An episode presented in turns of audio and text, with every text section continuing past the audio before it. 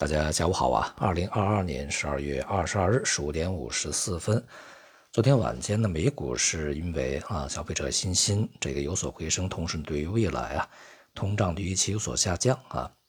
那么数据比较好啊，使得这个出现了十二月份以来的啊最大的一个单日涨幅。但是今天 A 股呢，在早盘高开以后啊，没有能够去跟随外围市场啊，这个守住自己的涨势，反而呢是全天震荡的下跌啊，最终呢，呃，上证指数是收跌零点四六啊。从指数上看呢，跌幅还算温和，但是个股呢又是非常的惨淡啊，四千多只股票下跌，这也显示出来啊，在年末呀仅剩的这一周多的交易时间里，任何的市场反弹啊，都提供给。这个急于出场的啊，这些抛盘的出逃的一个机会啊。今天呢，证监会啊，在早间也是公布了对于房地产的更新的一些这个呃扶持措施，那么允许啊这符合条件的房企啊去结合上市，呃等等。这个消息呢，对于地产板块的正面影响昙花一现啊，非常快的呢就被整个市场的抛盘所淹没啊，最终呢，地产板块也是这个走低的啊。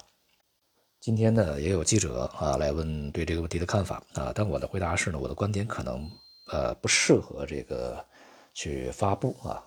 在我看来呢，这个宏观调控啊，它的精髓在于你要有一个前瞻性啊，这种前瞻性呢，可能啊在很大程度上就体现为在近一两年的时间里面啊，两三年的时间里面。呃，这个监管层、管理层，呃，总去强调的一个叫做什么逆周期或者是跨周期啊，这种调节，也就是呢，你的政策的实施一定是要领先于市场的，而不是当一个这个结果出来了以后，我再去进行一个跟着这个结果去实施的政策啊。比如说呢，他在这个体温升高的时候，你就要知道啊，他这个可能未来会生大病啊。连带的一系列的其他的病症可能也要出现，这个时候你就要去先去采取一些办法，用一些药啊，然后去控制它，然后这个避免它到最后烧的，比如说出现什么脑水肿啊，或者是烧昏迷了，或者干脆就这个控制不住死亡啊，这种结果的出现，而不能等到它已经烧到极点了啊，这个马上就要出问题的这个时候，你去给它多投一盆凉水，给它搁到冰窖里边，然后就给它降温啊，那样的话对于身体的伤害很大。啊，反过来也是一样，你已经把这个人冻得半死了，快差不多了，然后再把他扔到热水里边给他烤火，这恐怕也是一个问题啊。这其实呢和这个投资股票啊、股市啊有非常大的相似的地方啊，也就是你不能跟着市场跑啊，因为你跟着市场跑的话，你永远是追不上的。你一定要提前于市场去做一些事儿啊，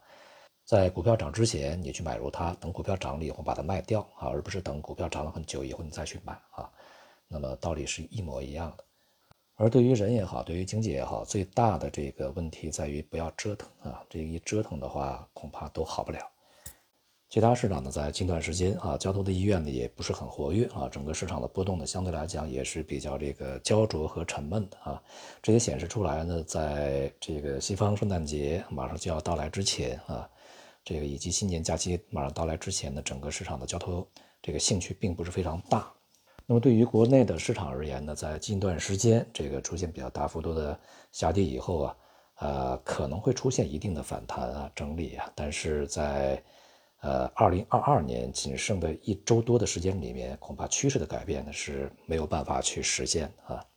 而且呢，大概率这个整个的，即便是有机会，也会出现在明年啊，所以我们在这段时间里面啊，可以看到市场啊。只要有波动，就是有很多人就急着往外跑啊，所以这种情况下，可能我们也没有必要去